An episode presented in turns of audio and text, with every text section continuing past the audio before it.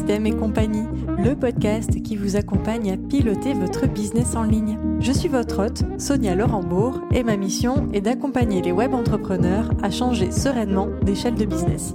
Je vous invite à découvrir des concepts, astuces, conseils qui vous permettront de mettre en place les systèmes et les structures dont un business en ligne a besoin pour grandir. Let's go pour un nouvel épisode.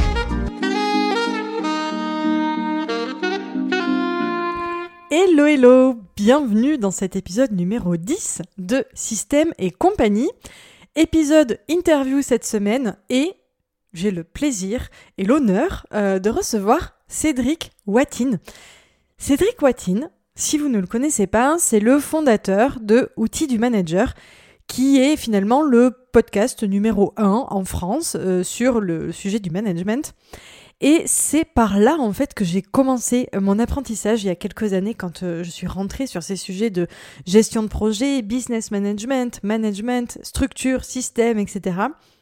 Ça a été un petit peu euh, le premier podcast que j'ai écouté, que j'ai dévoré et à travers lequel j'ai vraiment euh, commencé mon cheminement dans cette aventure. du coup, c'est vraiment avec plaisir que j'ai interviewé Cédric aujourd'hui on aurait pu parler de plein, plein, plein de sujets. C'est-à-dire, on aurait pu aborder le management, le recrutement, la délégation, les systèmes divers et variés d'entreprises. Et d'ailleurs, je me dis qu'il va falloir absolument que je réinvite Cédric euh, sur une, une prochaine interview pour aborder d'autres sujets. Aujourd'hui, j'ai choisi de l'interviewer sur un concept clé euh, qui est celui qu'il a euh, développé euh, dernièrement, qui est le concept de business de poche. C'est un concept que je trouve très proche du concept de Company of One de Paul Jarvis. Peut-être que vous connaissez, j'en parle euh, régulièrement euh, sur ce podcast parce que c'est un concept que j'aime beaucoup. Et donc forcément, quand j'ai découvert le, concept de business de poche de Cédric, je n'ai pas pu m'empêcher déjà de creuser la question et euh, de l'inviter sur le podcast pour qu'il vienne nous en parler. Si aujourd'hui vous êtes un entrepreneur un petit peu, comme on dit, dans la roue du hamster, c'est-à-dire qui éteint tout le temps des feux, qui est dans l'opérationnel constamment et qui a du mal à se sortir euh, de, de, cette, euh, de cette situation-là, qui est tout le temps dans son entreprise et non pas euh, en train de travailler sur le business et qui souffre un petit peu de cette situation, je pense que l'épisode du jour va vraiment vous plaire, c'est pépite. Prenez un cahier, un carnet, un stylo. Euh, posez-vous tranquillement avec un thé, un café et vous allez passer un merveilleux moment où vous allez pouvoir repenser un petit peu euh, la structure de votre business euh, de manière à sortir en fait de cette situation souvent périlleuse pour l'entrepreneur. Je vous souhaite une excellente écoute. J'espère que vous passerez un aussi bon moment que moi j'ai passé à enregistrer. Et je vous dis à très bientôt. Hello Cédric, ravi de t'accueillir sur Système et compagnie. Bonjour Sonia, enchanté aussi d'être présent. Très très content que tu aies pensé à moi. Ah, bah alors, franchement, je vais du coup commencer par là. C'était dans mes petites notes, mais c'est évident en fait euh, que d'avoir pensé à toi. Ah Parce que euh, quand j'ai commencé à apprendre, en tout cas à m'intéresser de très très près à toutes ces questions de gestion de projet et de management, j'ai dévoré l'intégralité de tous tes podcasts, je crois. Euh. C'est balèze parce qu'il y en a quelques-uns quand même. Hein. Oui, alors peut-être pas tous, tous, mais je, je pense 450 parce qu'ils n'étaient pas numérotés au début. Donc, euh... Oui, ouais, j'en ai, ai vraiment dévoré beaucoup, beaucoup, beaucoup. Et mmh, bah, c'est la première recommandation de ce podcast, c'est d'aller, euh, de cet épisode, c'est d'aller écouter les épisodes de Cédric si jamais euh, il y a des besoins en management. Et donc, du coup, c'était tout naturel pour moi de te proposer de venir euh, papoter de toutes ces questions de gestion d'entreprise sur le podcast. Surtout que depuis, euh, depuis que je te suis, il y a une, nouvelle branche un petit peu qui évolue là chez Outils du Manager, mmh euh, un peu plus entrepreneuriale, et c'est celle qui va nous intéresser aujourd'hui. J'en dis pas plus. Super. Ça va être le sujet du jour. Cédric, je te présente un tout petit peu pour ceux qui ne te connaîtraient pas. Tu es donc le fondateur euh, d'Outils du Manager, qui est en fait le podcast numéro un en France sur le management. Euh, et c'est pas euh, le hasard hein, qui t'a conduit sur, sur ce sujet, puisque tu es entrepreneur depuis de nombreuses années et dans des secteurs complètement différents. Euh, donc euh, tu n'es pas infopreneur né. Non. Euh, et, Bah, déjà, rien, rien, rien que de par mon âge. Moi, j'ai commencé à être chef d'entreprise, j'avais, j'avais 29 ans, donc l'infoprenariat, ça n'existait pas à l'époque. Ça n'existait pas. C'est J'ai toujours, j'ai toujours d'ailleurs les, les entreprises en, en dur, on va dire, Oui, que, que j'ai acquises depuis ce moment-là. Ça fait 24 ans que je dirige des entreprises. Et effectivement, j'ai trois entreprises en dur, deux dans le, les arts graphiques et le packaging, une dans la chimie. Et d'ailleurs, là, je suis en train d'en acheter, on vient d'en acheter une et qu'on va remettre euh, en activité euh, dans la restauration, donc euh, encore un autre domaine. Par contre, oui, outil du manager, c'est plus récent. J'avais commencé le podcast en 2009. Donc, ok. pas hyper récent, mais euh, plus récent. En fait, oui, à l'échelle du web, 2009, c'est déjà loin. Là, on est en C'est la 2022. préhistoire. Mais ça reste quand même, euh, ça reste dans le, dans le milieu de l'infoprenariat euh, qu'on connaît très bien. Euh, du coup, est-ce que tu peux nous en dire un petit peu plus sur ton parcours? Donc, tu as eu, tu as plusieurs entreprises. T- ton parcours d'entrepreneur, concrètement, c'est, c'est quoi? Est-ce que tu peux nous, nous décrire ça?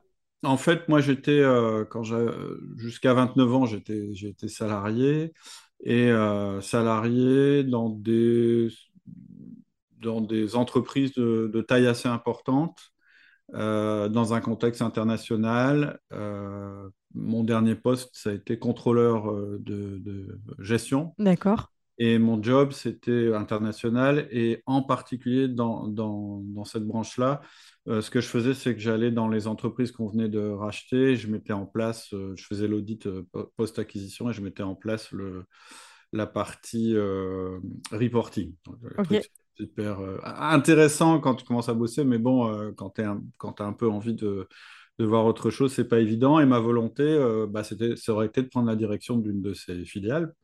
Et ça ne m'a pas été proposé à l'époque, puisque euh, à l'époque, c'était plutôt les, les commerciaux qu'on mettait à des postes de direction, pas tellement les gens de- du contrôle ou de la finance. Bref, Hmm.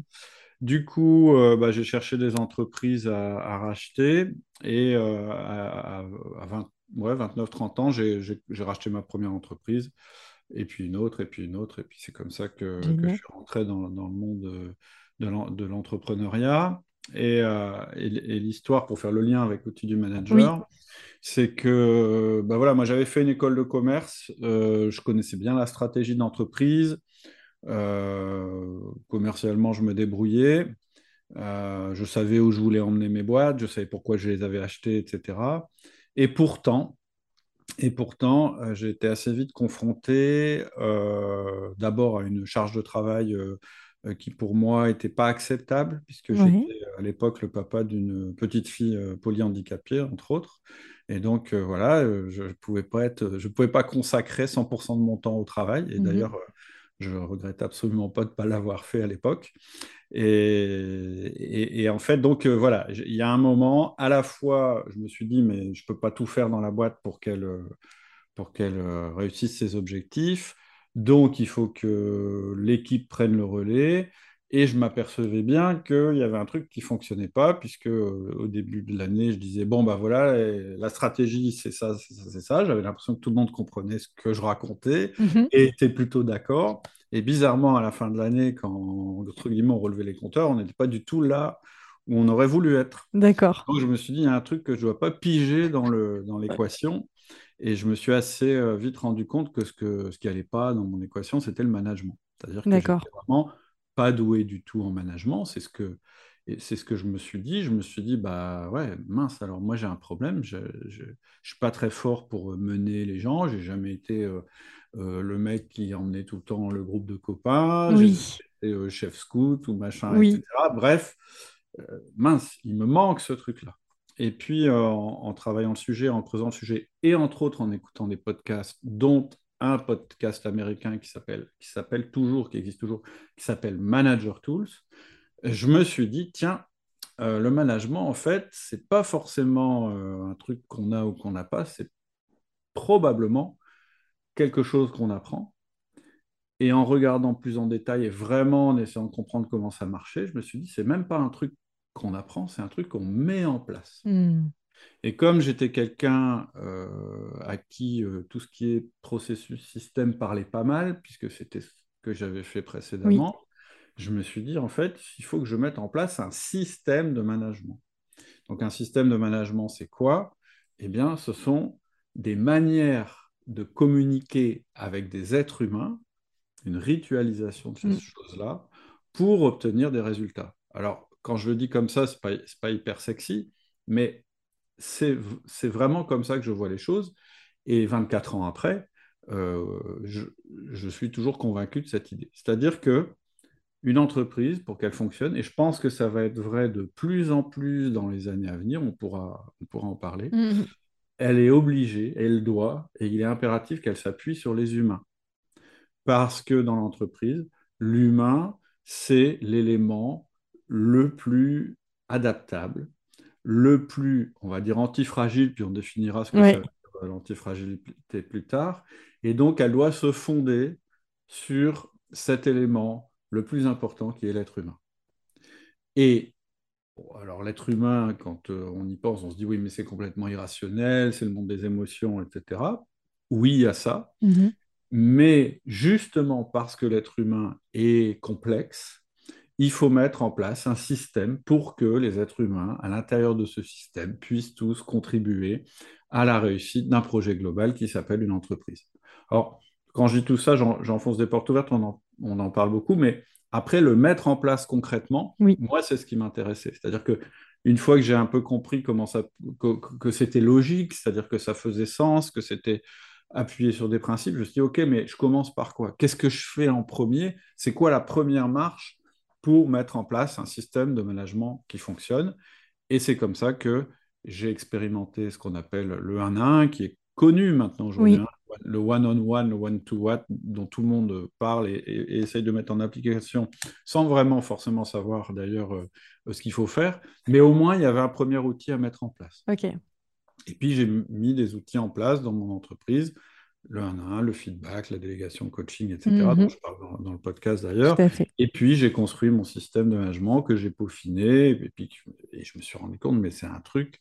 C'est un truc de fou, ça marche super bien. Euh, je travaille euh, euh, je, passe beaucoup moins de temps qu'avant dans mon entreprise, ma charge mentale est raisonnable, je ne fais que les choses qui me passionnent dans ma boîte, elle grossit, les gens sont épanouis, bref, le nirvana de, l'entrepreneur.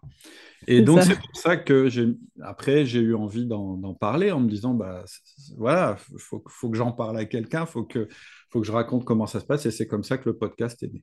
Ok, il faut que le monde sache. ouais, ouais, c'était un peu le truc. Tu, trouves un, trésor, tu as, envie de, envie, de le, as envie de le partager. de toute façon, moi, c'est dans, dans, le, dans le podcast et dans mes activités autour du manager, c'est toujours ce principe-là. Hmm. Je trouve des trucs, je regarde si ça fonctionne, j'expérimente, je me dis, ouais, je les mets dans mon système. Et puis, euh, j'en parle en disant, bah, vous pouvez mettre ça dans votre système de management, votre entreprise fonctionnera mieux, et ainsi de suite. C'est super. Puis ce qui est génial, c'est que tu as plein de, de laboratoires d'essais. ouais, en plus. avec tes diverses entreprises. Plein de cobayes. C'est ça. Et hum, non, mais c'est intéressant. Alors là, je, je, vais présenter rapidement le concept pour lequel je, je t'ai invité aujourd'hui. Je pense qu'il faudra qu'on se revoie sur une autre saison pour parler un peu plus en profondeur de management parce que Là, tu vois, sur cette petite présentation, je pense que tu as envoyé du rêve à, beaucoup de beaucoup d'auditeurs. Donc, il faudra qu'on prenne le temps d'en reparler. Avec plaisir. Euh, aujourd'hui, du coup, je t'ai fait venir sur le podcast euh, pour parler d'un concept que tu as euh, défini il y a, il y a quelques temps, mm. qui est le concept de business de poche. Mm. Et en fait, j'avais envie de, de t'interviewer sur le sujet parce que c'est un concept qui me parle beaucoup euh, moi, j'ai découvert un petit peu avant euh, le concept de business de poche, celui de Company of One, euh, mmh. qui a été élaboré par Paul Jarvis. Donc, il a écrit un, bouquin d'ailleurs sur le sujet. Et, du coup, en, lisant tes emails sur le sujet de business de poche, je me suis dit, mais waouh, c'est la même chose en quelque sorte. Enfin, ça, se ressemble beaucoup. Et tout à l'heure, en off, tu me disais, ben non, je ne sais pas qui c'est, Paul Jarvis. Donc, non, non, moi, je ne connais pas. Hein. intéressant. Of One, ça me dit quelque chose, mais je ne sais pas.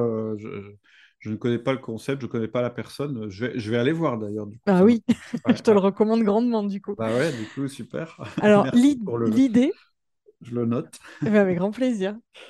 Euh, L'idée, si tu veux, c'est que euh, moi, j'accompagne, je suis consultante donc en gestion d'entreprise et j'accompagne des entrepreneurs qui sont dans la, dans la croissance, pardon, Mhm.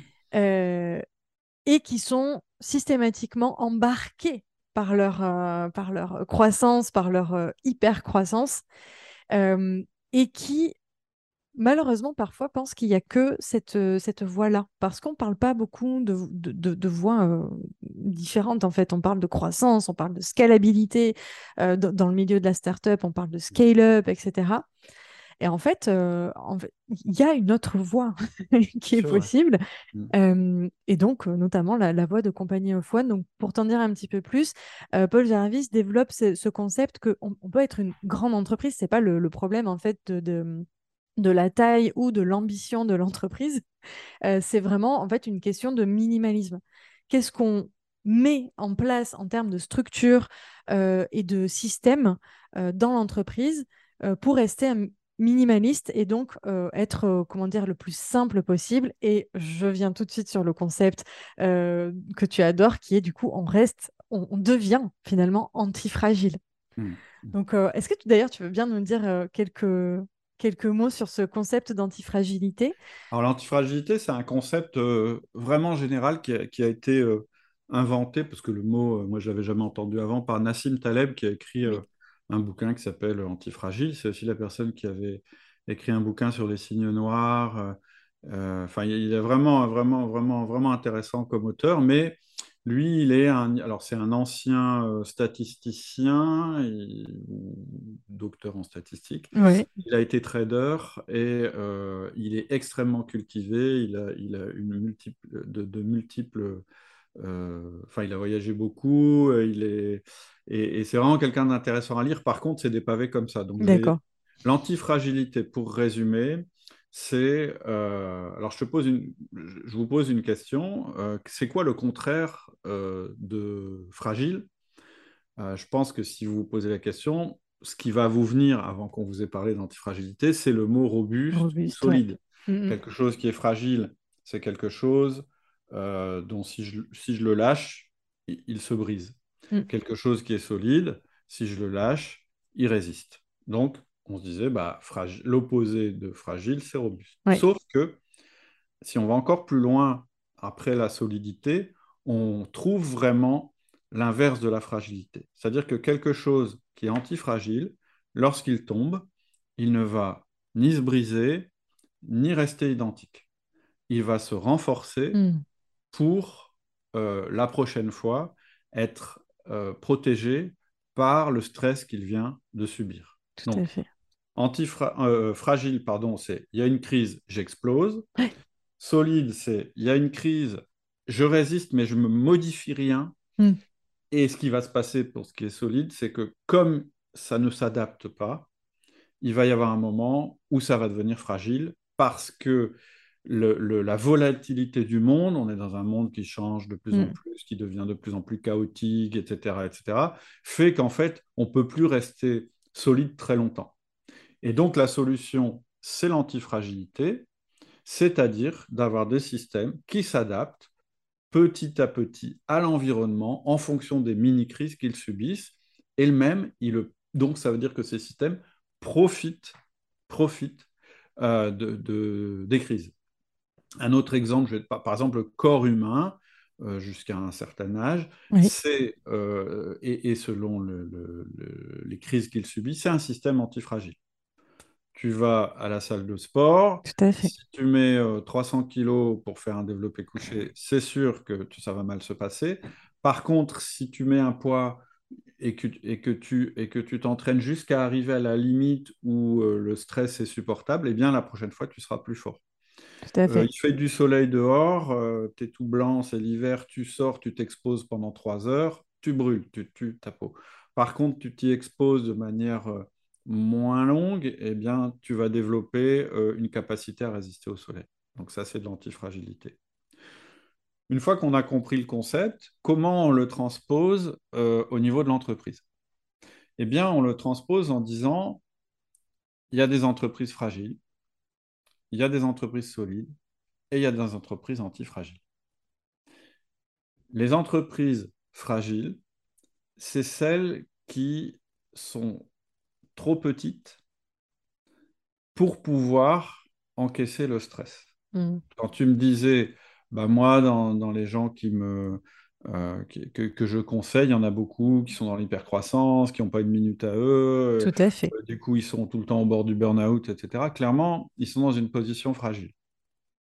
Ensuite, une entreprise solide, ce sera une entreprise extrêmement figée. C'est-à-dire Oui. que à un moment, cette entreprise s'est dit, ouais, on va avoir la taille maximale, ou en tout cas des entreprises qui ont une, alors pas une complexité, mais qui sont tellement compliquées et Oui. tellement euh, euh, ont tellement de reporting et de que, que, en fait elles, elles ne peuvent plus être influencées par le, par, par, euh, le monde extérieur. Mm. Et donc, petit à petit, elles vont exploser. On, on en voit pas mal d'ailleurs qui n'ont pas, qui ont pas bien résisté aux dernières crises, des enseignes, des noms très très connus, etc. etc. Et donc, l'antifragilité, ce serait euh, bah, d'avoir passé le seuil quand même, euh, je dirais, de la fragilité, et, Oui. mais de rester quand même antifragile. Et, et ça, c'est vraiment quelque chose qui, qui m'a beaucoup intéressé parce que pour moi, la manière la manière d'être antifragile, eh bien, c'est de se reposer sur les éléments antifragiles qu'on a dans l'entreprise. Les éléments antifragiles dans une entreprise, c'est quoi? C'est les êtres humains. Et du coup, en réfléchissant à ce concept et en regardant, en fait, tu vois, quand j'ai lu le livre, Oui. euh, souvent une révélation, c'est pas quelque chose de complètement nouveau que tu apprends. C'est tu lis le bouquin et tu dis, ah, je le savais. Oui, c'est C'est ce ça. Et moi, ça m'a fait ça, tu vois. C'est un peu comme quand j'ai découvert le 1-1, quand, quand je réfléchissais Mm. sur le management, quand j'ai découvert le 1-1, je me suis dit, mais ouais, c'est ça qu'il faut faire. Et là, quand j'ai lu le livre Antifragile, je me suis dit, mais en fait, c'est ça que je fais avec mes entreprises depuis longtemps, sauf que j'ai pas le mot pour le dire. Tu n'avais pas le, le, le concept, en fait, mais là, tu as conscientisé, on va dire, le, ce C'est ça, tu mets tu un nom, tu mets Oui. doigt dessus. Mm. Et alors, quand, quand tu commences à faire ça, du coup, tout, plein, plein de nouveaux domaines s'ouvrent parce que tu te dis, mais du coup, je pourrais peut-être l'appliquer en marketing, mais du coup, je- tu vois. Exact. Ok. Donc voilà le- le- la définition de, de l'antifragilité et puis euh, ce qu'on peut en faire. Bon, après, je répète, c'est, le bouquin est super, je vous le conseille, c'est un gros pavé, mais en plus, il a une manière d'écrire qui est vraiment euh, Mm.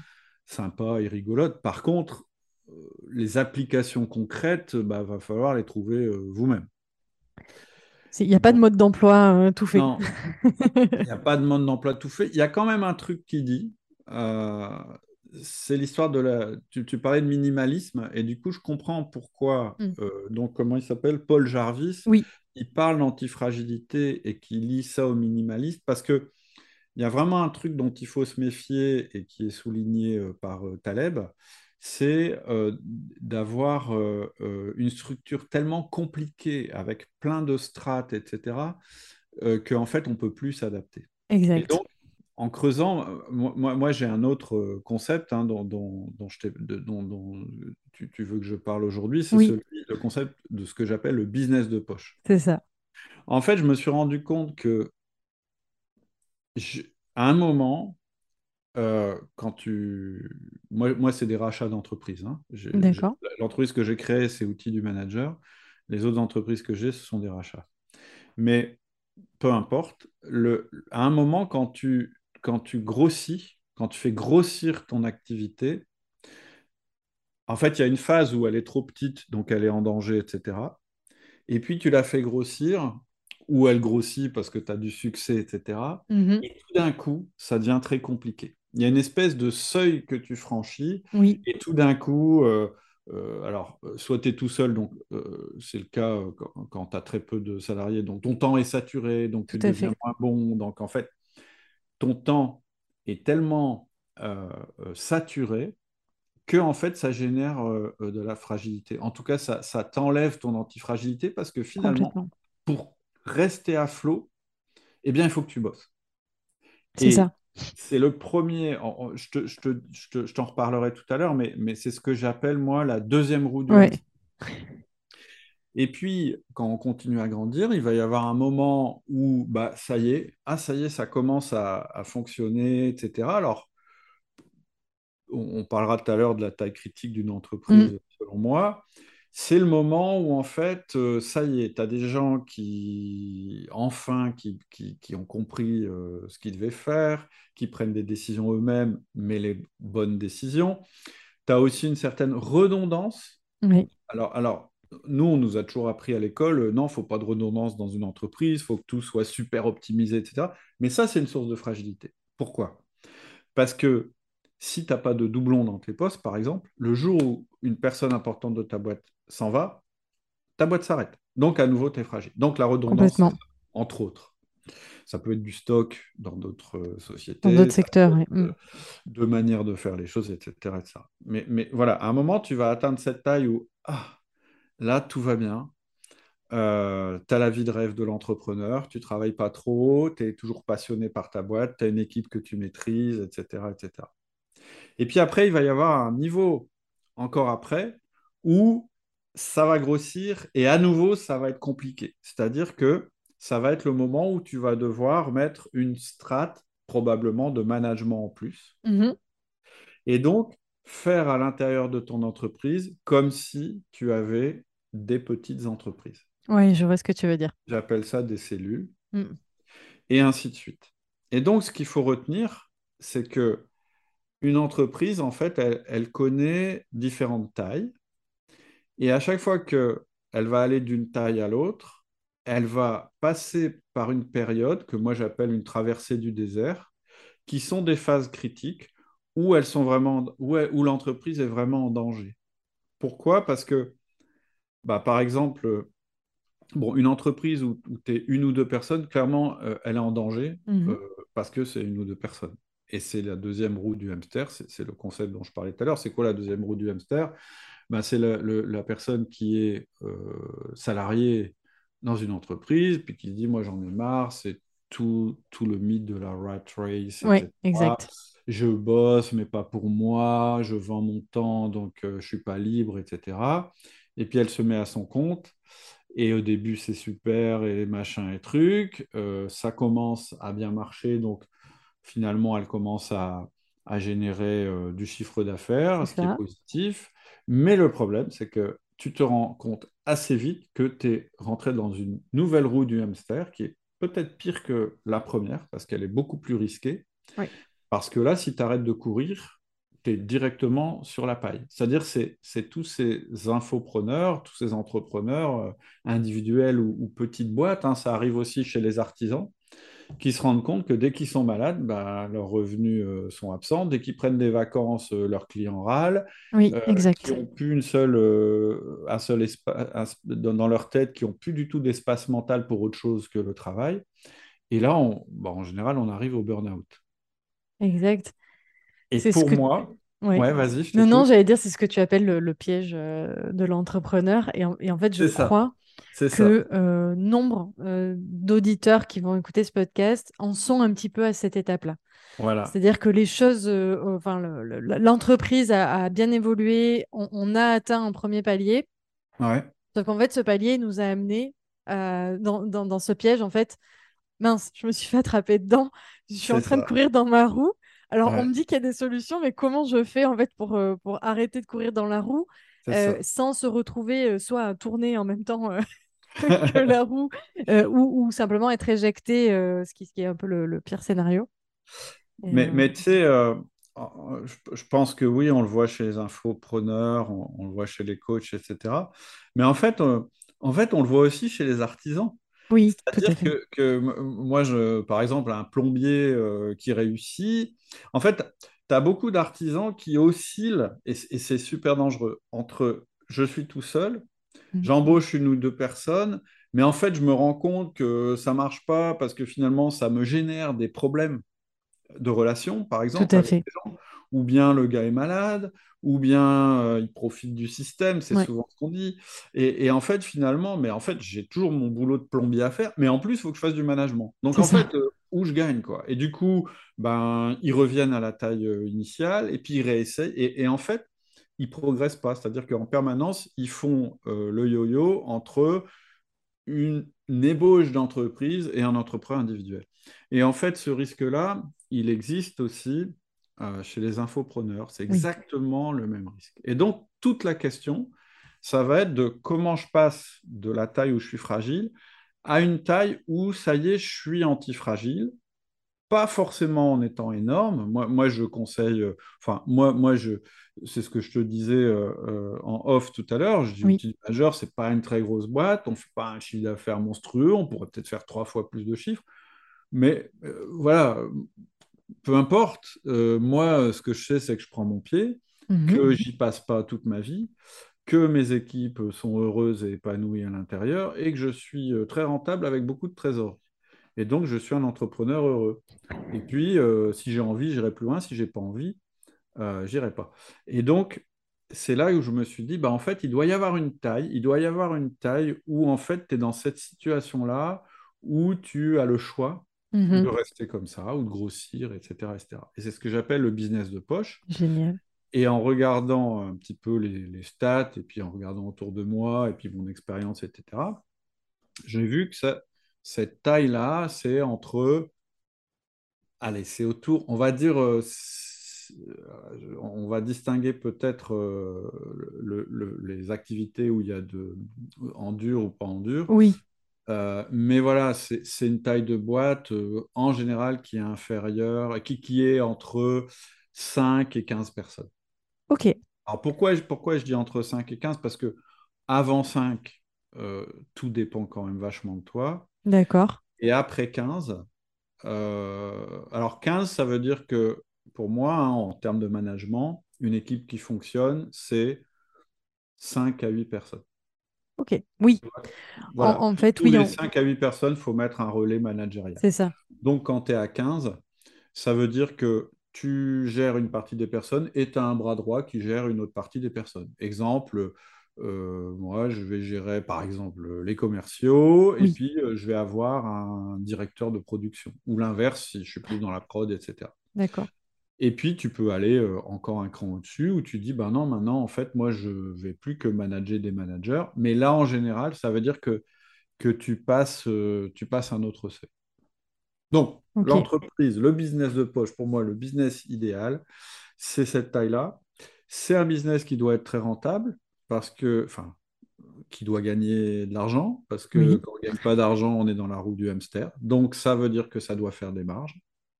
Ok. Tu travailles euh, raisonnablement, c'est-à-dire que tu fais pas des semaines de 80 heures, tu travailles pas le week-end, etc. Parce que Oui. c'est une sorte de fragilité. Tu apportes de la valeur à tes clients. C'est-à-dire que qui dit valeur dit marge, hein, c'est redondant, mais c'est notre manière, ma- manière de le voir. Et ton job, ça n'est plus de générer du chiffre d'affaires, mais c'est de générer de la valeur Hmm. ou de générer des actifs. C'est quoi un actif dans une entreprise? Alors, je vais parler, euh, un actif dans une entreprise, classiquement, c'est les machines, euh, c'est les brevets, c'est les stocks, etc. Mais moi, je ne vais pas parler de ça. Moi, moi, pour moi, l'actif principal, c'est ce qui va générer de la valeur à ta place. Et le jour où, au lieu de travailler à créer du chiffre d'affaires, c'est-à-dire euh, le tous les jours, tu réussis à te dire maintenant, maintenant, je vais créer des choses qui vont créer de la valeur pour moi, eh bien, tu es au deuxième niveau. Je t'ai dit, il y a un switch qui est la deuxième roue du hamster. Ça, c'est une situation dans la- de laquelle il faut sortir le plus possible. Mhm. Le deuxième switch mental, donc premier switch mental, il faut bien se dire que c'est pas parce qu'on est infopreneur qu'on est sorti de la roue du hamster. Au contraire, on est Mhm. rentré dans une re- autre roue du hamster dans laquelle euh, ça va être très, très.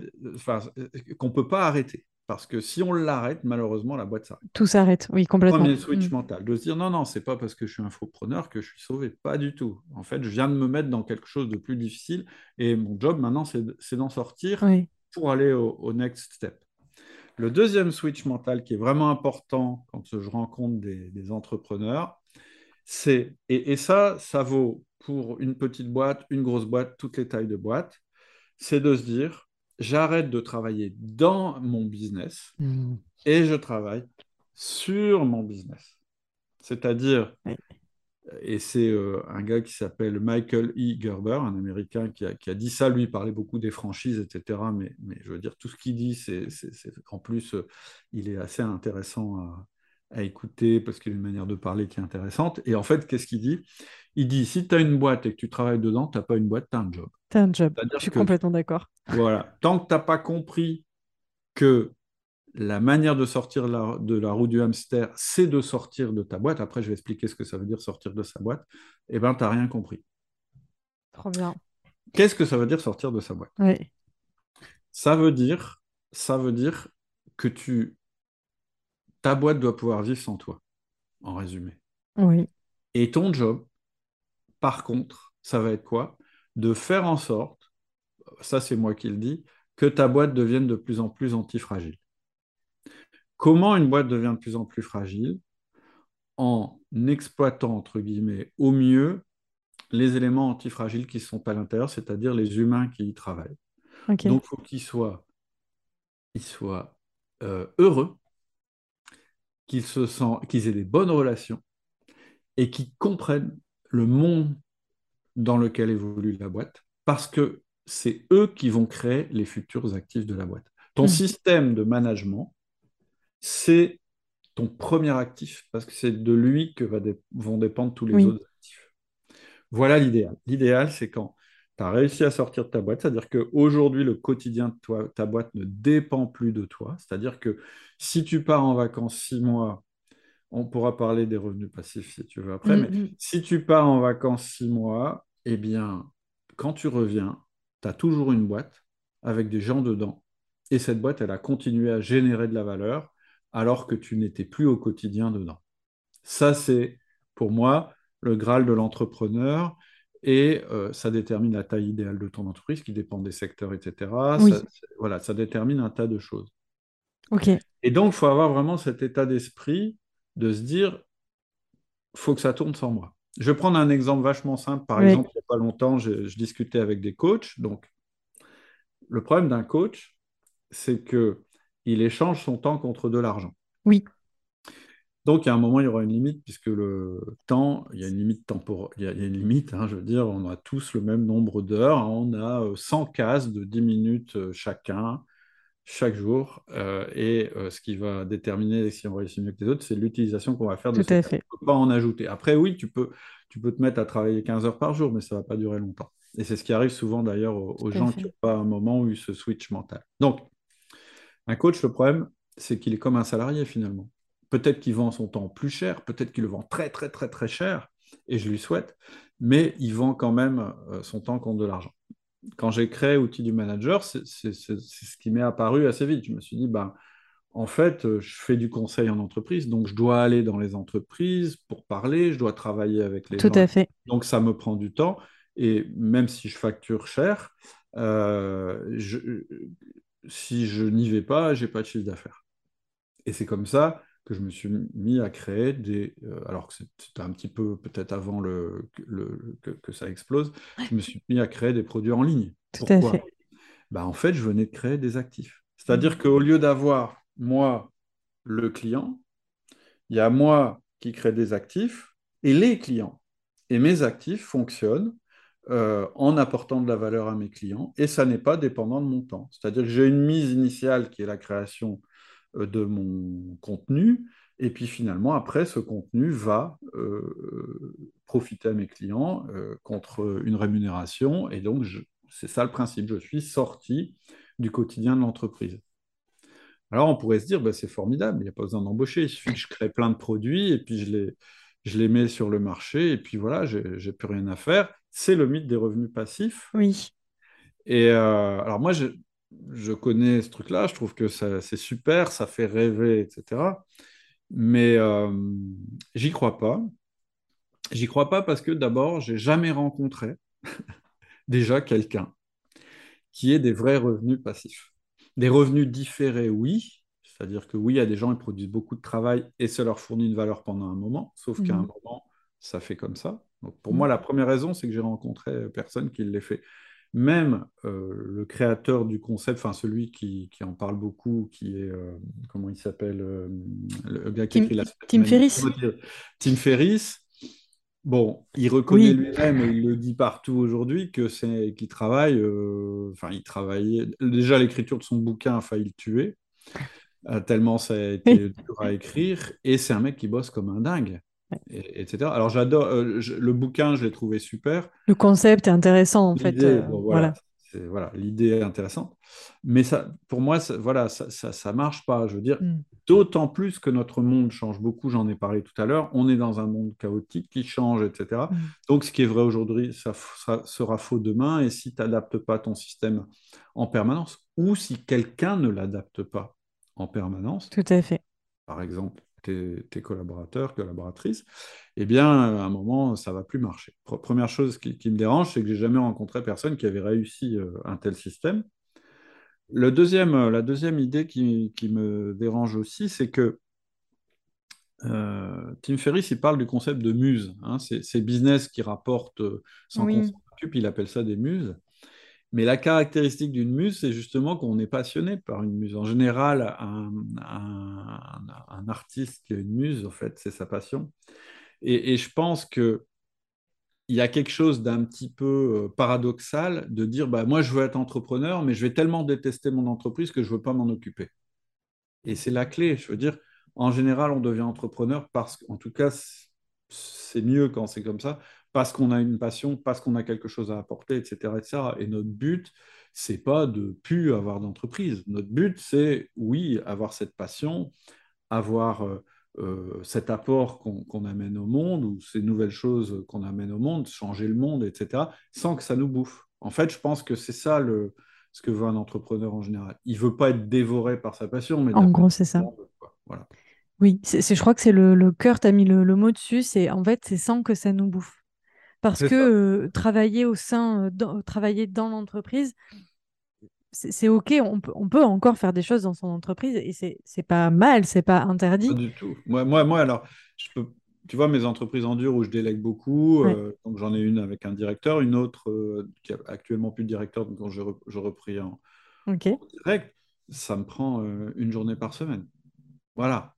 Voilà, c'est le pied, quoi. C'est le c'est pied. ça. En Et, fait, et c'est comme, c'est ça. comme je suis là qu'une journée par semaine, ben, les employés à l'intérieur de ces boîtes-là, ils doivent prendre plein d'initiatives. Ils doivent être des mini chefs d'entreprise et ça marche Hmm. très, bien. Marche Parce qu'il y a un système de management. Oui, on, on en revient, euh, et c'est un peu le, le concept de ce podcast qui s'appelle Système et compagnie, Mhm. sur Pas l'idée mal de comme nom. Pas mal comme non, je suis Ah. contente que tu valides. Euh, qui est que, bah, en fait, oui, le, le système, il est là pour, euh, pour t'aider, en fait, et te soutenir.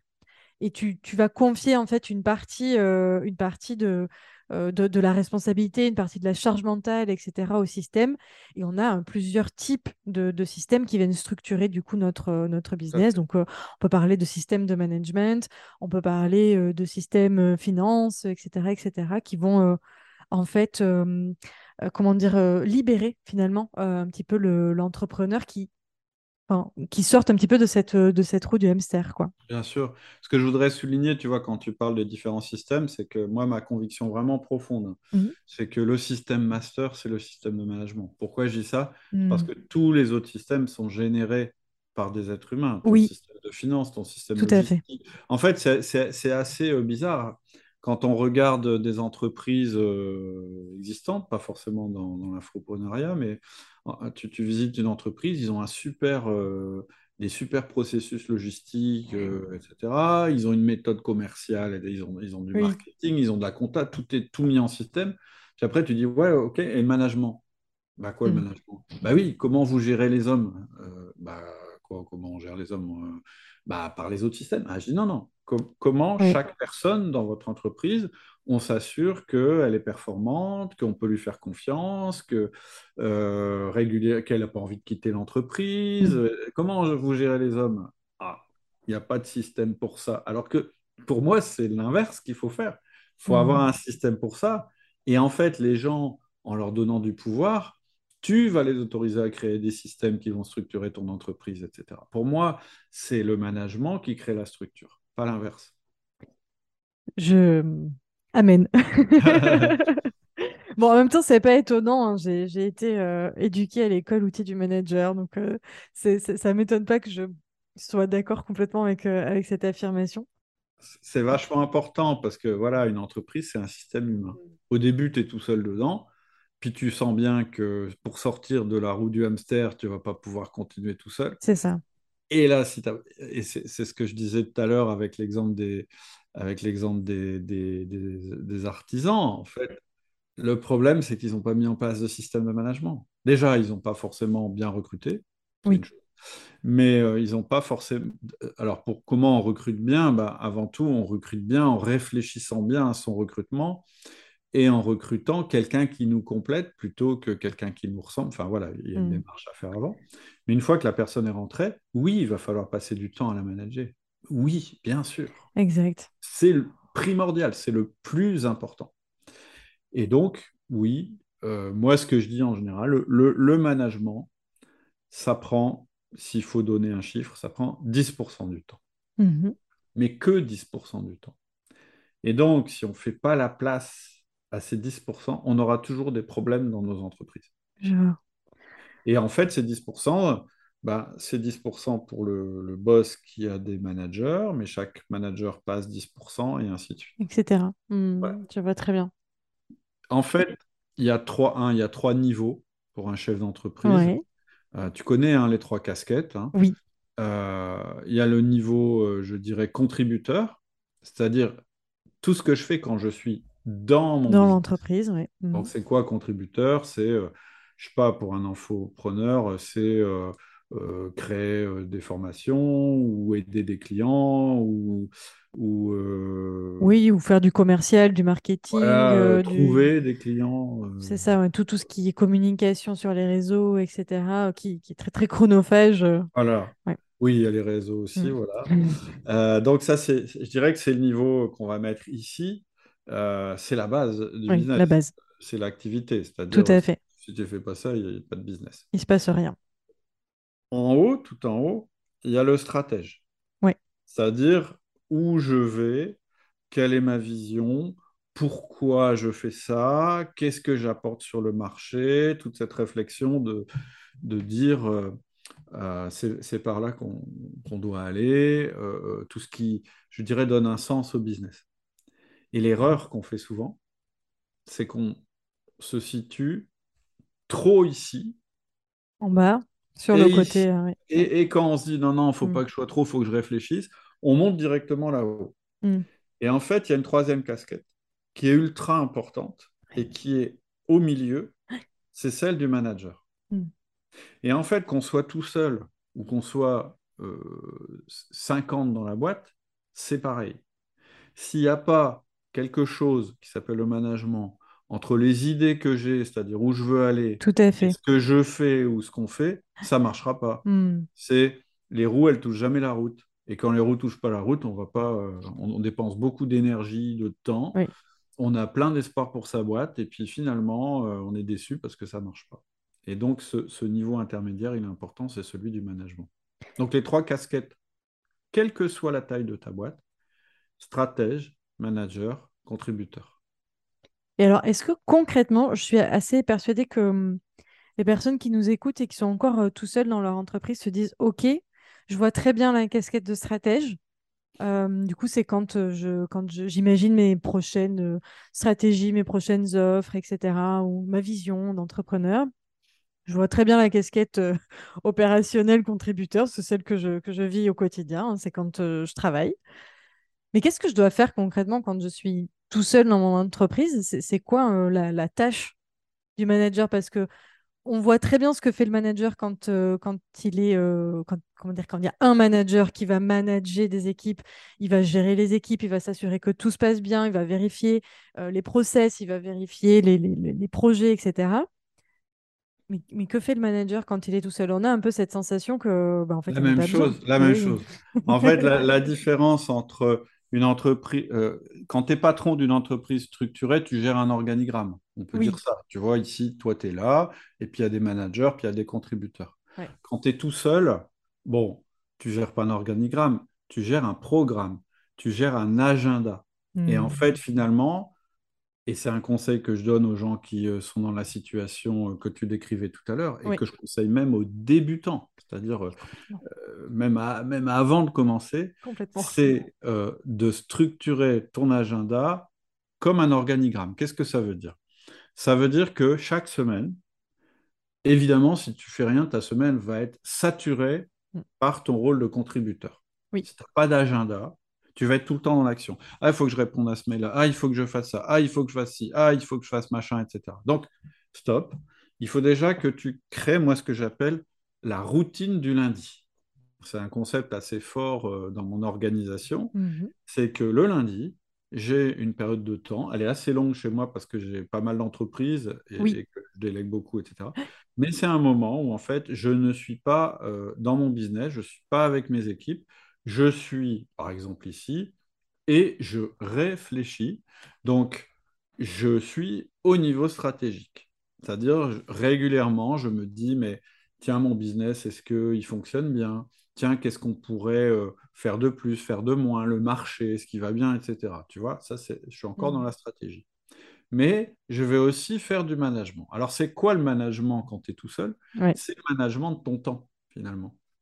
C'est-à-dire que tu vas, à ce moment-là, programmer ta semaine et euh, dire, bah, j'ai une routine euh, qui consiste à répondre aux réseaux sociaux, mais c'est une heure par jour, et donc c'est une heure, j'en fais pas plus, j'en fais pas moins, etc. Mhm. J'ai une routine pour, euh, j'en sais rien, moi, créer un podcast, donc c'est quoi ma routine? Et je vais la décrire. Donc d'abord, je cherche un thème, ensuite, je fais ça, ensuite, je fais... Et je vais l'écrire, je vais l'écrire. Et donc, en fait, finalement, ma semaine, elle va être composée de routines, de choses que je dois faire régulièrement pour tenir mon business à flot. Et en fait, ça, c'est la contribution que je fais à mon business. D'accord? C'est mon rôle de contributeur. Donc, je vais créer des espèces de petits créneaux de temps où je vais rentrer dans la peau de la personne qui s'occupe des réseaux sociaux. Mm, je vois très bien. très, très, très important de faire ça. Pourquoi? Parce que ça te prépare pour la suite.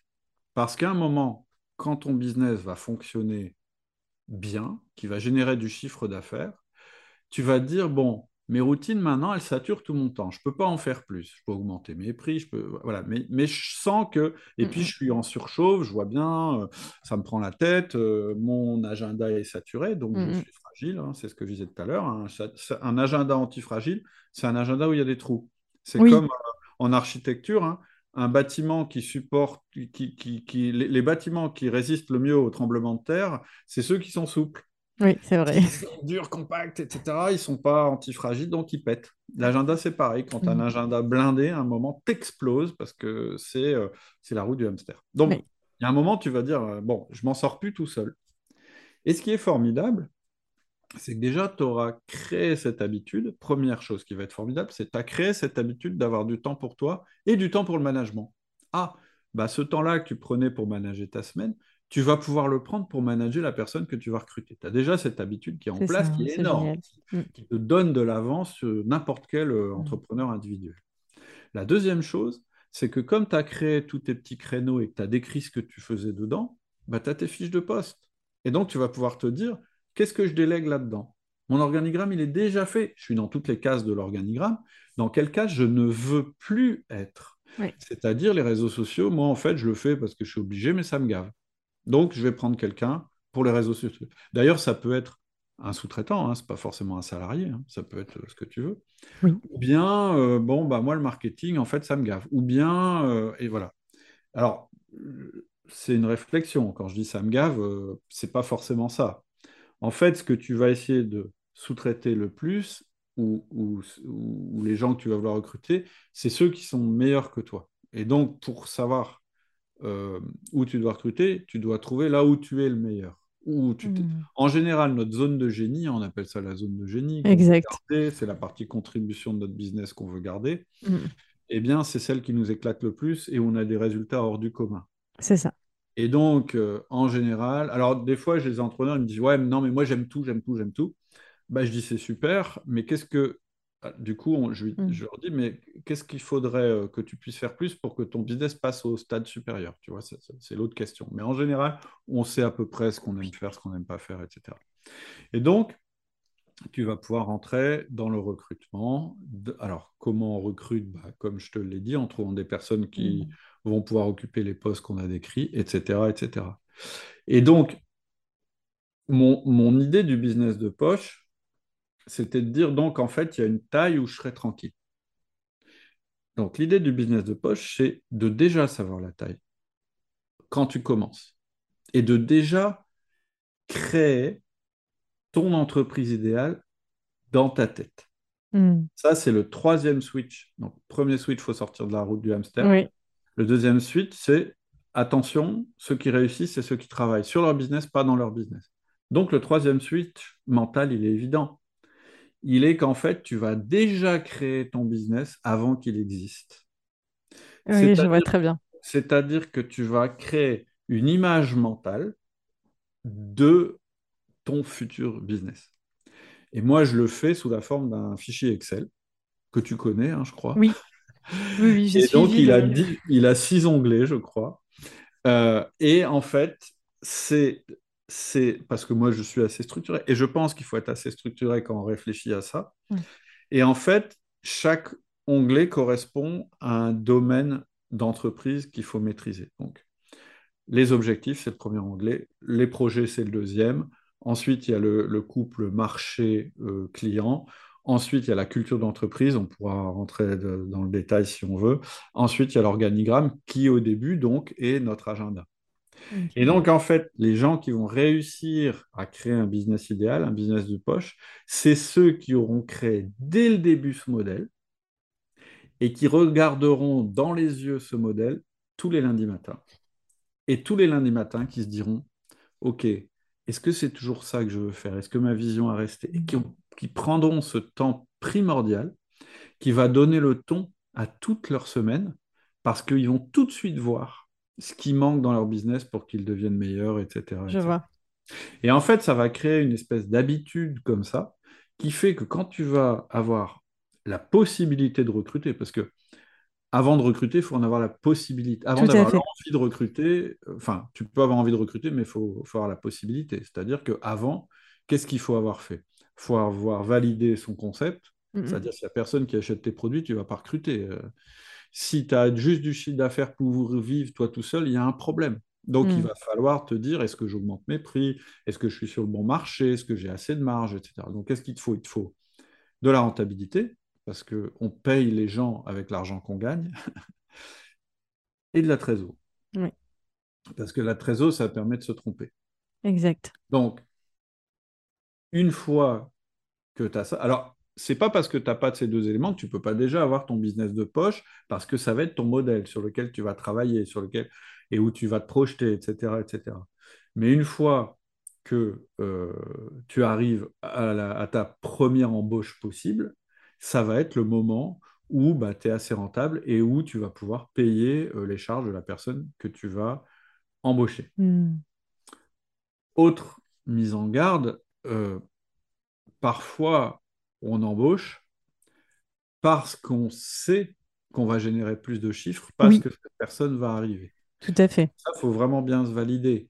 Et en général, en tout cas pour les gens qui débutent, il faut, en fait, faut pas compter sur la personne qui arrive pour te créer plus de business. Il faut compter sur la personne qui arrive pour te libérer du temps pour que tu puisses créer plus de business. Tout à fait. Donc voilà en résumé, je dirais le passage, le, le- le premier passage de la taille de, euh, individuelle jusqu'à euh, business de poche. Et la traversée du désert, c'est ça. Et pour franchir la Mm. traversée du désert le plus vite possible, eh ben, c'est de bien déjà avoir l'image de business de poche, ce, ce que tu vises en fait euh, au final. Je vois très bien. En gros, c'est un peu, euh, c'est un peu comme le, le vision board, euh, vision board, euh, mais euh, au, au lieu qu'il y ait des, des petites images, des photos, des couleurs, à la place, c'est un Excel avec euh, un peu plus structuré. Ouais. Euh, Mais on je- peut avoir les deux. Je veux dire, moi, ça ne me dérange pas on le peut avoir vision les deux. board. Mais, mais bon, le vision board, ça vient de la, je crois que ça vient de la théorie de l'attraction, en disant euh, si tu regardes tous les jours. exactement. Bon, euh, on prend ce qu'on veut de ça, mais, mais ce qui est sûr, c'est que c'est une projection mentale. Yes. Et quand on a la bonne projection mentale, on prend les bonnes décisions, tu vois. Quand on a une idée très claire, très simple aussi. Bah, pourquoi j'ai pris un fichier Excel et que j'ai mis des cases pour le faire? C'est parce que tu peux pas euh, trop délirer avec, ça. Du coup, ça tu peux délirer à côté sur un cahier, dire ouais, moi je veux être le maître du monde, machin bidule. Tout Ok, ça c'est bien et ça a son rôle. Mais là, c'est le moment où les roues euh, touchent le goudron, c'est-à-dire le moment où tu dis, Exact. non, très clairement, euh, moi, mon, mon, mon- mon image, en fait, la, la représentation de mon entreprise, présente et future, elle est dans ce fichier, elle est très simple. Mm.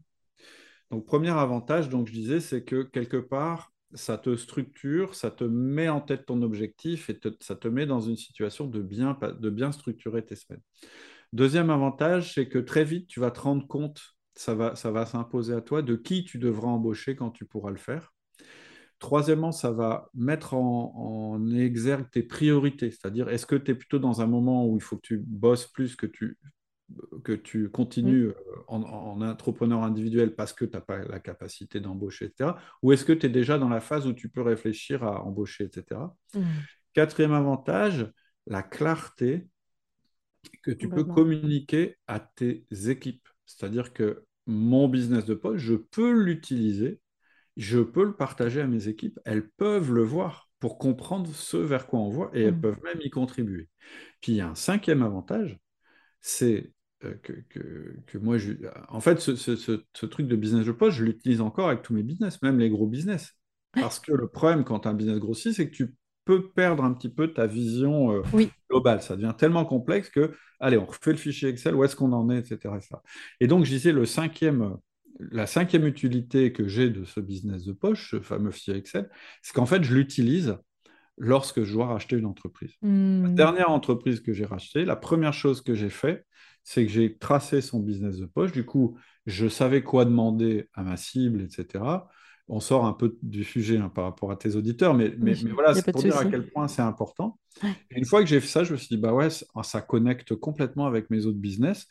Et, en fait, ça va être synergique avec mes, mes autres business. Cette Mm. entreprise dans la chimie, en fait, elle a des applications, plein d'applications dans mes autres business. Ok, je vois. Et donc, l'idée après, si tu veux aller au seuil d'après, alors on va rêver un peu pour ceux qui veulent, c'est d'avoir une galaxie de business de poche. Ouais. Et ça, c'est aussi un nouveau niveau d'antifragilité. Ton premier niveau d'antifragilité, c'est d'avoir euh, de la redondance dans tes salariés, c'est-à-dire que tu as une taille qui fait que s'il y en a un qui s'en va ou qui est malade, etc., le business ne s'arrête pas. Le niveau suivant d'antifragilité, c'est d'avoir différents business. Et quand il y en a un qui va un peu moins bien ou qui est sur un secteur qui est moins porteur, heureusement, il y a les autres. T'as les Et autres qui prennent à nouveau, tu es dans quelque chose d'antifragile. Puis après, il y a encore un autre niveau euh, supérieur encore, c'est que ces business entre eux, ils sont à la fois indépendants et interreliés. C'est-à-dire que euh, ça peut se situer au niveau de la trésorerie. Par exemple, on doit faire de la croissance sur telle boîte, bah, heureusement de la trésorerie sur celle-là. Est-ce qu'on le fait? Bah oui, parce qu'en fait, ça ne met pas en péril l'ensemble. C'est un deuxième concept d'antifragilité qui est Mm. la stratégie des haltères, hein, c'est-à-dire de fait. jamais prendre un risque qui mette en danger l'ensemble de ton business. Et ça, on le retrouve à toutes les vies d'entrepreneurs. Mm. Tu vois, par exemple, la stratégie euh, des haltères, euh, quand on est une petite boîte, c'est de se dire, est-ce que si je recrute cette personne, euh, je peux supporter qu'elle soit là dans ma boîte pendant trois mois ou pendant six mois sans que, sans que ma boîte soit ruinée? Mm. Tu vois, c'est, ça, Mm. c'est, c'est pour mesurer ton risque. Si tu te dis, euh, bah non, non, non, il faut que ce soit rentable dès le premier mois, eh ben, n'embauche pas. Si tu oui. vois que ça peut, ton, ta tentative, même si elle est infructueuse, tu vas survivre, sur- tu vas survivre six mois, faut peut-être le faire. Oui, après, on, on- on part dans le, la- le questionnement de l'investissement. euh, Enfin, Ouais. c'est juste une question, juste entre guillemets, qui est pas si En- simple, mais Ben, en de- fait, elle est assez simple si, si tu, si tu remontes au niveau du concept. Mm. C'est quoi un bon investissement? Euh, c'est quelque chose euh, qui, si jamais il ne fonctionne pas, ne met pas en péril ta boîte, mais s'il fonctionne, t'apporte beaucoup plus que ce que tu as misé au départ. C'est-à-dire qu'il y a une asymétrie entre euh, le risque et le, le- le risque de se planter et le risque de gain, ou le- la chance Oui. que ça rapporte beaucoup. Complètement. Dans ce sens-là. Et, et- et tout l'intérêt de, de, de la trésor, on n'en a pas trop parlé, mais Ouais. qui, qui te permet en fait d'aller, euh, d'aller entre guillemets, chercher ce, ce risque et ce, ce gain euh, aussi en, en- en cas de réussite. Bah, de la, la trésor, ça te rend euh, antifragile. C'est, euh, tes réserves. Et voilà, si tu as de l'endettement, tu es fragile. Si tu as de la trésor, tu es antifragile. un exemple que j'ai, moi, nous, on est rentré dans, sur mes boîtes en dur parce que la partie outils de manager n'a pas du tout été affectée, au contraire, Oui, par le- la crise du oui. Covid. On avait de la trésor en entrant dans la crise. Et, euh, et, et- et on avait aussi de la trésor quand on est rentré euh, dans le moment des pénuries. Mm. Et donc, euh, on s'est dit, bah, on va stocker, on va, on- plutôt que ça reste sur un compte en banque qui ne rapporte pas grand-chose, on va faire beaucoup de stock. Et donc, la crise de la pénurie, finalement, nous a, nous a fait nous développer, puisque dans notre petit milieu de- de- de- où, Mm. où on opère, on, on était les seuls à avoir du stock. Ah, Et ouais, on a pu soutenir nos clients, etc., etc. Donc oui, euh, je confirme, euh, c'est sûr, hein, vaut mieux être riche que pauvre. Oui. Mais voilà, après, l'argent, euh, c'est pas... Enfin voilà, le, le but, c'est quoi? C'est quoi le but? Non, mais complètement. Mais, mais en tout cas, à l'é- à l'échelle de, de l'entreprise, c'est hyper intéressant de, de le voir comme ça. Enfin, c'est comme ça que qu'il faut le voir en quelque sorte, quoi, parce que c'est euh, cette, euh, cette trésorerie qui va vraiment te permettre d'aller euh, aux prochaines étapes sans... euh, Sans dépendre de quelqu'un voilà. d'autre. Et, et- et je dirais qu'à ce titre, les infopreneurs, euh, ils ont un cadeau empoisonné. Mm. Puisque moi, je suis arrivé dans l'infoprenariat après avoir racheté des boîtes, etc. Ouais, C'est quoi le cadeau empoisonné d'un infopreneur? C'est qu'on peut gagner de l'argent directement, quasiment sans rien ouais. T'as pas besoin Donc, de ça, stock euh, ni rien. voilà, Mm. tu démarres, euh, tu fais, tu fais, bah, tu fais ta première mission, boum, tu rentres de l'argent. euh, ça.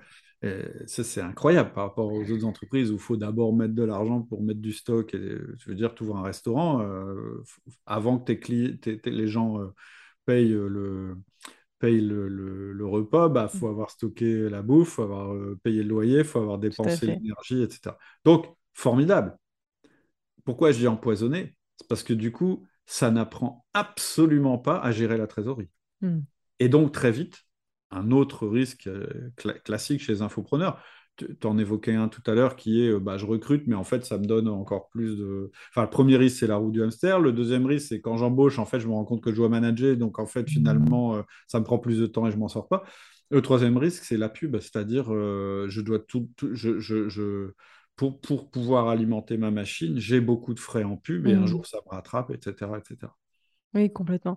Oui, oui, cette non-maîtrise de la, de la trésorerie, euh, en fait, je crois qu'elle engendre, moi, moi, ce que je vois, c'est beaucoup de palpitations euh, euh, assez, assez fortes chez beaucoup d'infopreneurs qui, en effet, ont une grosse rentrée d'argent Ouais, ou ont beaucoup de, d'entrées de- d'argent. C'est, c'est très bien, c'est, bon signe. Le, le chiffre d'affaires est un indicateur très intéressant. bien Mais c'est vrai que on ne sait pas toujours quoi en faire. On nous a pas appris, on- dans l'infoprenariat, on n'a pas eu cette culture un petit peu de, de la gestion de la trésor, etc. Donc, euh, euh, C'était bien de, de le rappeler, euh, de le rappeler Ouais, aujourd'hui. ouais. Ouais, ouais, il y a quand même une charge. euh, moi, j'ai découvert ça. Moi, je fais pas beaucoup de pub, mais je me suis rendu compte que ça peut être un gros poste, c'est la pub. Et là, en Oui, l'occurrence, tu payes avant de voir. Et quand tu payes et que ça, et que tu vois pas, faut quand même avoir prévu ton coup. c'est ça. Jamais dépenser un truc qui puisse mettre en péril votre boîte. hein. Vraiment, vraiment. Mm. Ça, c'est un concept antifragile très simple, mais qui est dur à suivre. j'ai même envie de dire, c'est même au-delà de l'entreprise, en vrai, même dans la gestion perso, c'est un, Ouais, bon ouais, conseil. c'est clair. Bah oui, mais souvent, euh, justement, moi, c'est ce qui m'a toujours étonné, c'est que des gens très, euh, je dirais, euh, très sensés euh, dans leur vie personnelle, dans la vie, quand ils arrivent en entreprise, ils perdent tous leurs bons principes de, Mm, de grand-père et de grand-mère qui fonctionnent quand même pas mal. Un immense merci pour euh, cet échange. Bah, Je crois qu'on a fait à peu près le tour. Tu sais, depuis tout à l'heure, je, je, je regarde un petit peu mes questions. Je me dis, OK, ça on a traité, ça on a traité, Il y a peut-être des trucs qu'on n'a pas vus, hein. Il y a peut-être des petites choses qu'on n'a pas vues. Alors attends, je, je reprends, euh, je reprends mes petites notes. Euh, on a parlé du piège de l'entrepreneur, du mythe des revenus passifs, de la taille idéale de l'entreprise. Euh, ah, on n'a pas parlé en effet euh, de, de la valeur euh, d'une boîte où le dirigeant est indispensable. En effet. Ouais. Alors ça, en plus, c'est une question, je pense qu'on va, on va prendre quelques minutes dessus. C'est une question d'autant plus intéressante que chez l'infopreneur, on a beaucoup de business models qui sont basés sur le personal branding Mm. et où finalement le, le, le dirigeant est absolument nécessaire au, bon fonctionnement de la boîte, ne serait-ce que pour l'image, en fait. Souvent, c'est lui le produit. Mm. Euh, et il y a beaucoup d'infopreneurs qui ont cette difficulté. Euh, alors, il y en a qui ont cette volonté euh, de se sortir, mais ils ne savent pas comment, parce qu'il y a le problème du personal branding. Mm. Et il y en a d'autres qui ont cette difficulté aussi de mindset, de bah oui, mais non. Enfin, j'ai pas envie de me sortir de, de, la boîte. Est-ce que tu peux nous faire un petit topo là-dessus? C'est quoi ta vision justement de, de ce point de vue-là? Bah, en fait, ça rejoint le deuxième euh, switch dont j'ai parlé, qui est euh, travailler euh, sur sa boîte plutôt que dans sa boîte. Mhm. C'est une première étape. après, clairement, hein, dans, le monde de l'infopreneuriat, et je m'inclus, effectivement, il y a cet aspect d'image et de personal branding qui, est, qui est important. Mais ça ne veut pas dire que vous devez être euh, au four et au moulin. Ça veut juste dire que il faut que ce que votre boîte produise soit cohérent avec euh, votre business de poche.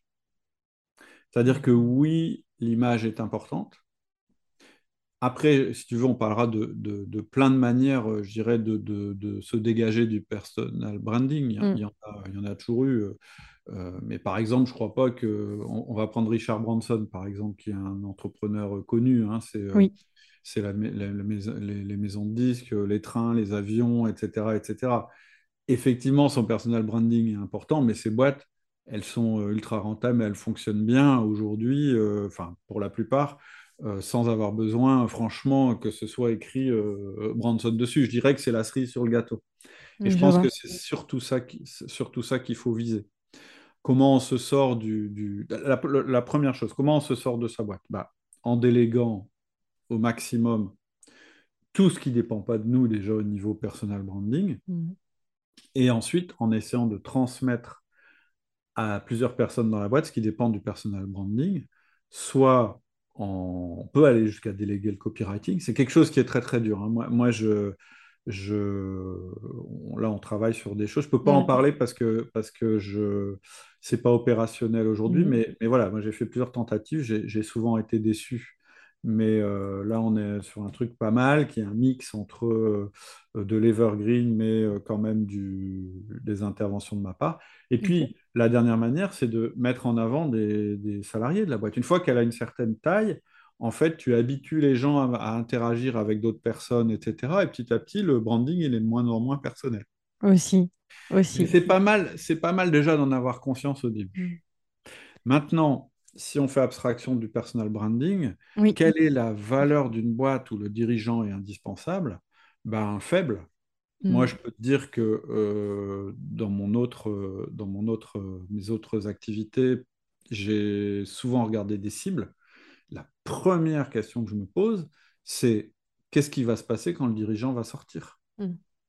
Et si ta boîte, tu vois, quand tu es à l'intérieur, elle a cette valeur-là, mais que quand tu es en dehors, elle a cette valeur-là, ben, ben tu as un peu perdu. Quoi. Si ton mm. but, c'était de gagner de l'argent en vendant ta boîte, c'est raté. Donc, une bonne habitude, mais ça, je le fais, euh, comme moi, tu sais, au départ, j'ai été marqué par ça. J'ai beaucoup travaillé, je te le disais, dans l'acquisition d'entreprise. C'était mon job. Je faisais les audits post-acquisition. J'ai bien vu cette importance mmh. euh, plus ou moins forte du dirigeant et l'impact sur euh, la suite de la boîte. Mmh. Plus tu es indispensable, plus la vente sera compliquée. Mais, mais et c'est pour ça que je dis, moi j'ai toujours dit, ça, ça, ça choquait au début quand je disais ça, parce que je suis, euh, euh, enfin voilà, pour moi le management c'est très important, donc la mmh. valeur des personnes, etc. J'ai toujours dit que je gérais mes boîtes comme si je devais les vendre demain. Ça ne veut pas dire que j'ai envie de les vendre demain. Ça veut dire que ça m'oblige, ça m'oblige à, me mettre dans la peau du vendeur. Et quand tu te mets dans la peau du vendeur, c'est un exercice que je fais faire dans une de mes formations, c'est vends-moi ta boîte. Mmh. Voilà, je suis un acheteur, ça m'intéresse, la boîte de Sonia m'intéresse, explique-moi comment, si je dois racheter ta boîte tout de suite, mm. est-ce que je peux être opérationnel demain? C'est-à-dire, est-ce que direct, je peux mettre les pieds dans tes chaussons et puis euh, ça démarre, etc. Et donc, non, en général, c'est non, parce que voilà. Bon, bah alors comment je devrais faire pour que ce soit vendable? Et du coup, tout ce que tu vas écrire en disant, bah, il faudrait que y ait ça. En fait, mm-hmm. ça peut être ton plan d'action. Tout à fait. Pourquoi? Mm. Parce qu'en fait, te mettre dans la position de quelqu'un qui va vendre sa boîte, c'est exactement la même démarche que te mettre dans la position euh, de quelqu'un qui a envie de prendre des vacances ou qui a envie d'avoir des week-ends tranquilles, en tout cas dans la position de délégation maximale. Complètement. Oui, ou, même se permettre d'être fatigué, euh, malade. Euh, enfin, voilà, il n'y a, rien de pire que, d'être malade et, de ne pas s'autoriser en fait à quitter le, travail parce que sinon la boîte ne tourne pas. C'est l'horreur. Exactement. Et, et, je vais plus loin.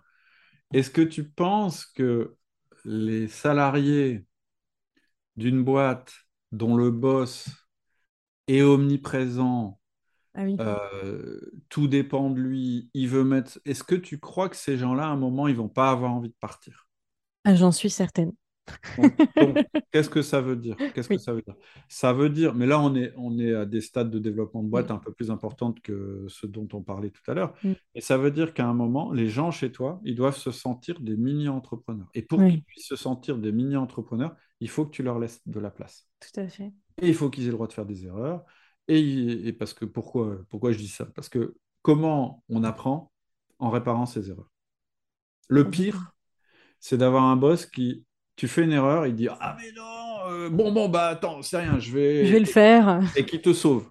Non, non, mais je vais appeler le client, etc. Hmm. Résultat, tu as fait une erreur, tu t'es fait engueuler, et puis tu sais toujours pas comment tu feras la prochaine fois. Alors si ton boss te dit Ah, là, là tu as fait une erreur, mais bravo pour l'initiative, mais maintenant, comment tu fais? Je hmm. t'écoute. Ça, là, on apprend. Et, et là, tu crées des salariés, entre guillemets, qui vont être épanouis, qui vont se sentir entrepreneurs, qui n'ont pas envie de te quitter. C'est ça.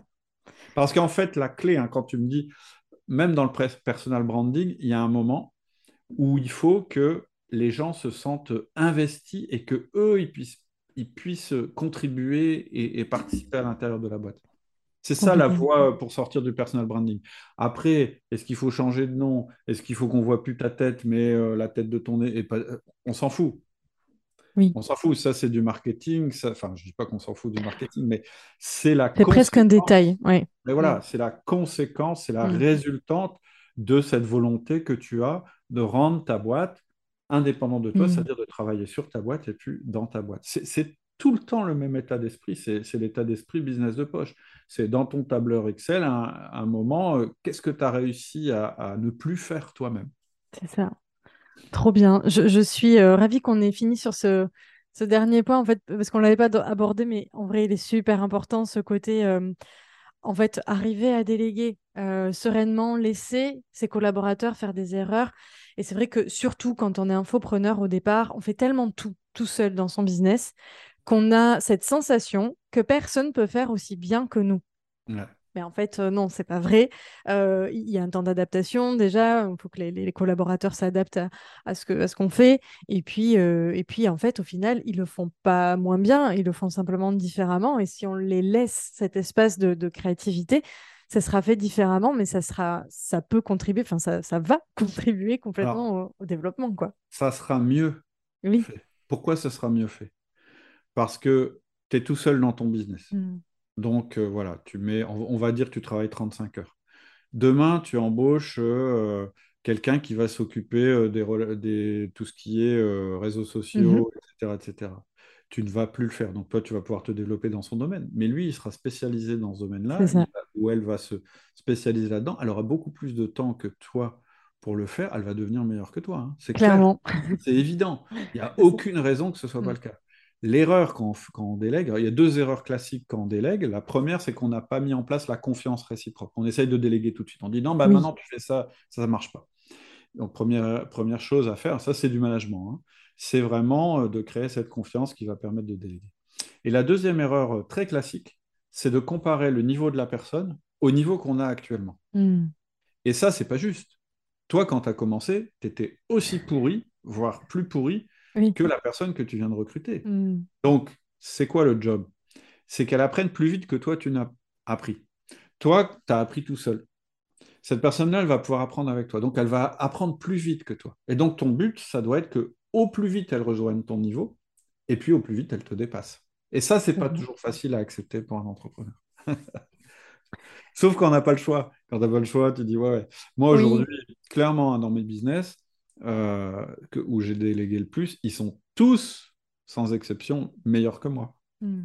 Et c'est le pied, parce que quand tu atteins le niveau du business de poche, j'en ai pas parlé tout à l'heure, mais le pied, c'est quand tu es à la tête d'une équipe de gens qui sont meilleurs que toi, qui sont tes héros, qui, au lieu de leur dire comment... Le switch, en fait, vraiment le grand plaisir, hein, c'est au moment où, au lieu de dire aux gens ce qu'ils doivent faire, ils te racontent comment ils ont remporté un succès. Mm. Tu dis, waouh, alors là, chapeau, elle est forte, il est fort.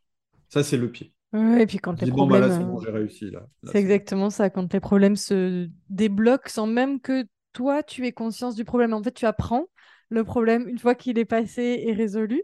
Voilà. Euh, c'est génial. C'est pour ça qu'un salarié ne doit jamais oublier de dire à son boss euh, les problèmes qu'il a résolus. Oui. Pas les problèmes en cours, parce que ça, ça en- enfin, moi, je suis ouais. comme n'importe quel entrepreneur. Ce que je veux, c'est des résultats et pas d'emmerde. Oui. Quand on vient me raconter à quel point c'est la merde, en général, je me... assez vite, je dis euh, OK, et donc qu'est-ce que tu vas faire? Mm. Par contre, alors quelqu'un qui me dit bon, on a eu ce problème-là, mais j'ai résolu comme ça, comme ça, comme ça, ah, c'est le pied. C'est le pied. Trop bien. Euh, est-ce que Cédric, je peux te prendre quelques petites minutes supplémentaires euh, pour sûr. te poser mes petites questions de fin? OK.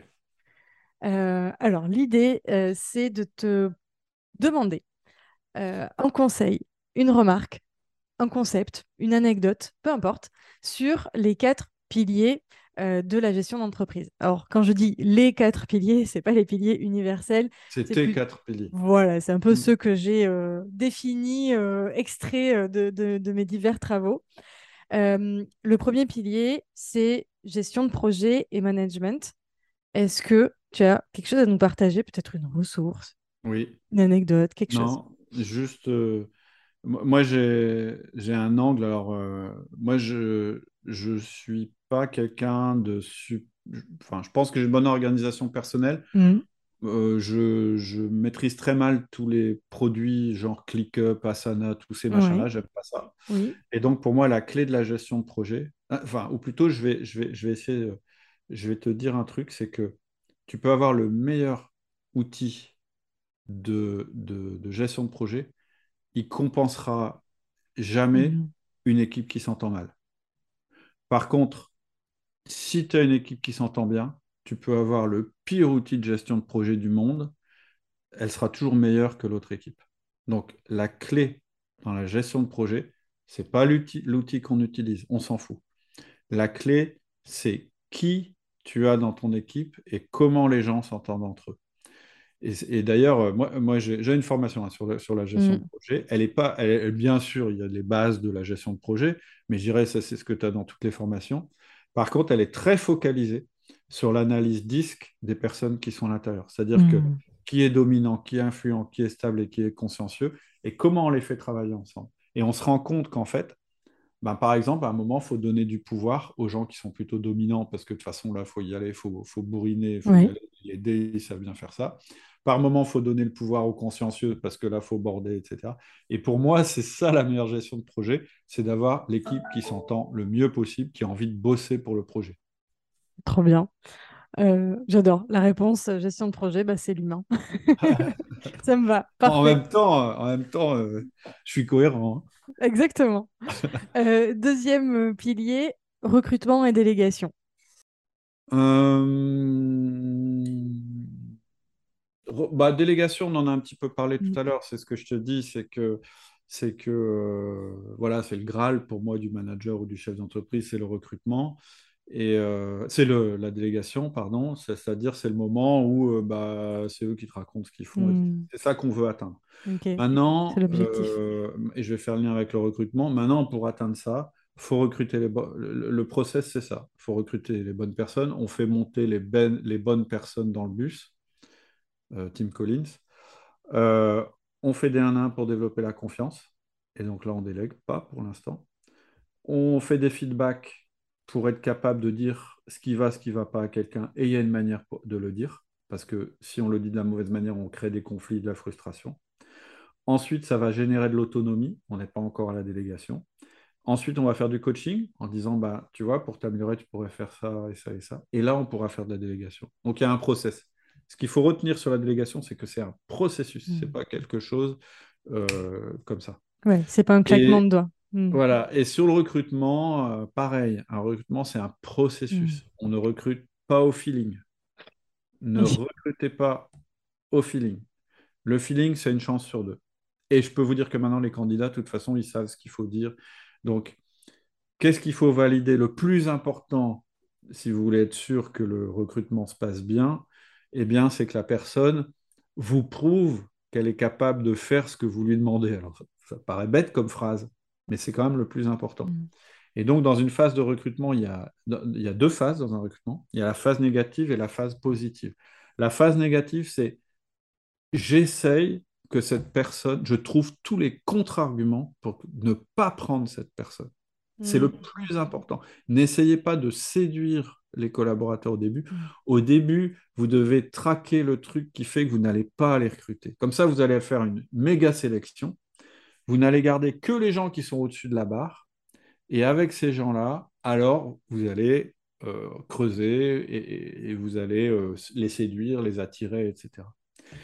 Génial. Les gens, en fait, ils vont, ils- si si le processus de recrutement est difficile, c'est plutôt positif pour les meilleurs. Les meilleurs, si euh, ils arrivent, on les prend direct, ils disent, oh là là, c'est quoi cette boîte? Ceux où c'est un peu dur, eh ben, on a envie d'y aller, quoi. Génial. Je vais très vite, hein, mais... mais donc il y a un process pour recruter, c'est ça qu'il faut retenir.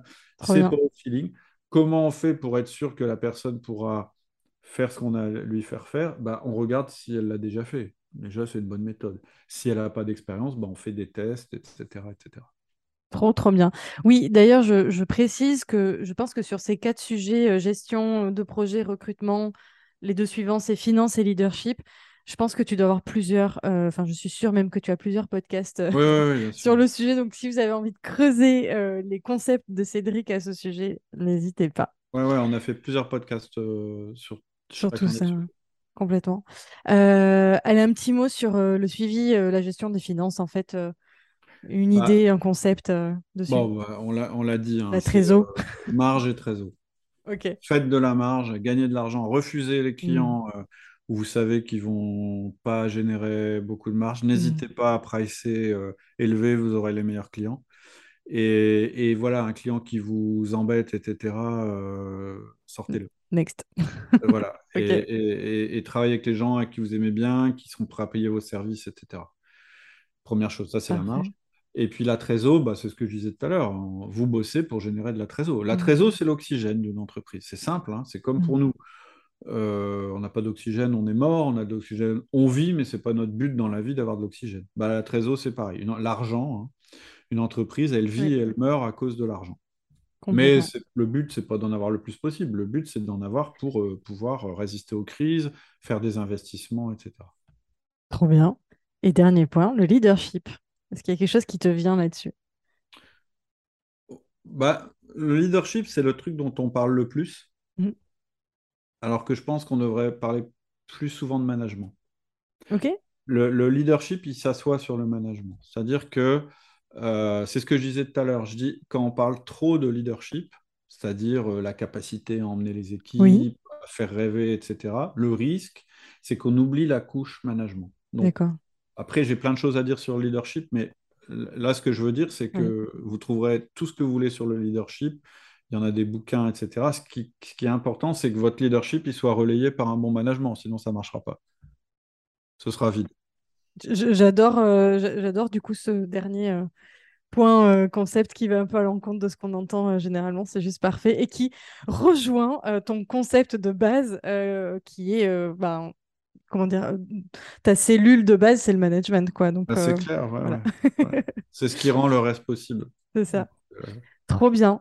Euh, un immense merci pour ton temps, un immense merci pour, euh, pour cet échange. Je pense que c'est une espèce de podcast pépite à écouter avec euh, un cahier, un carnet de notes et un, un crayon. Euh, où est-ce bah, qu'on je- peut... Oui, pardon, vas-y. Ouais, ce que j'allais dire, je peux peut-être vous faciliter la tâche pour les notes. J'ai, j'ai, on en a parlé, hein, j'ai une séquence de mails qui décrit vraiment euh, dans l'ordre, parce que là, on est parti dans tous les sens, le concept de business de poche.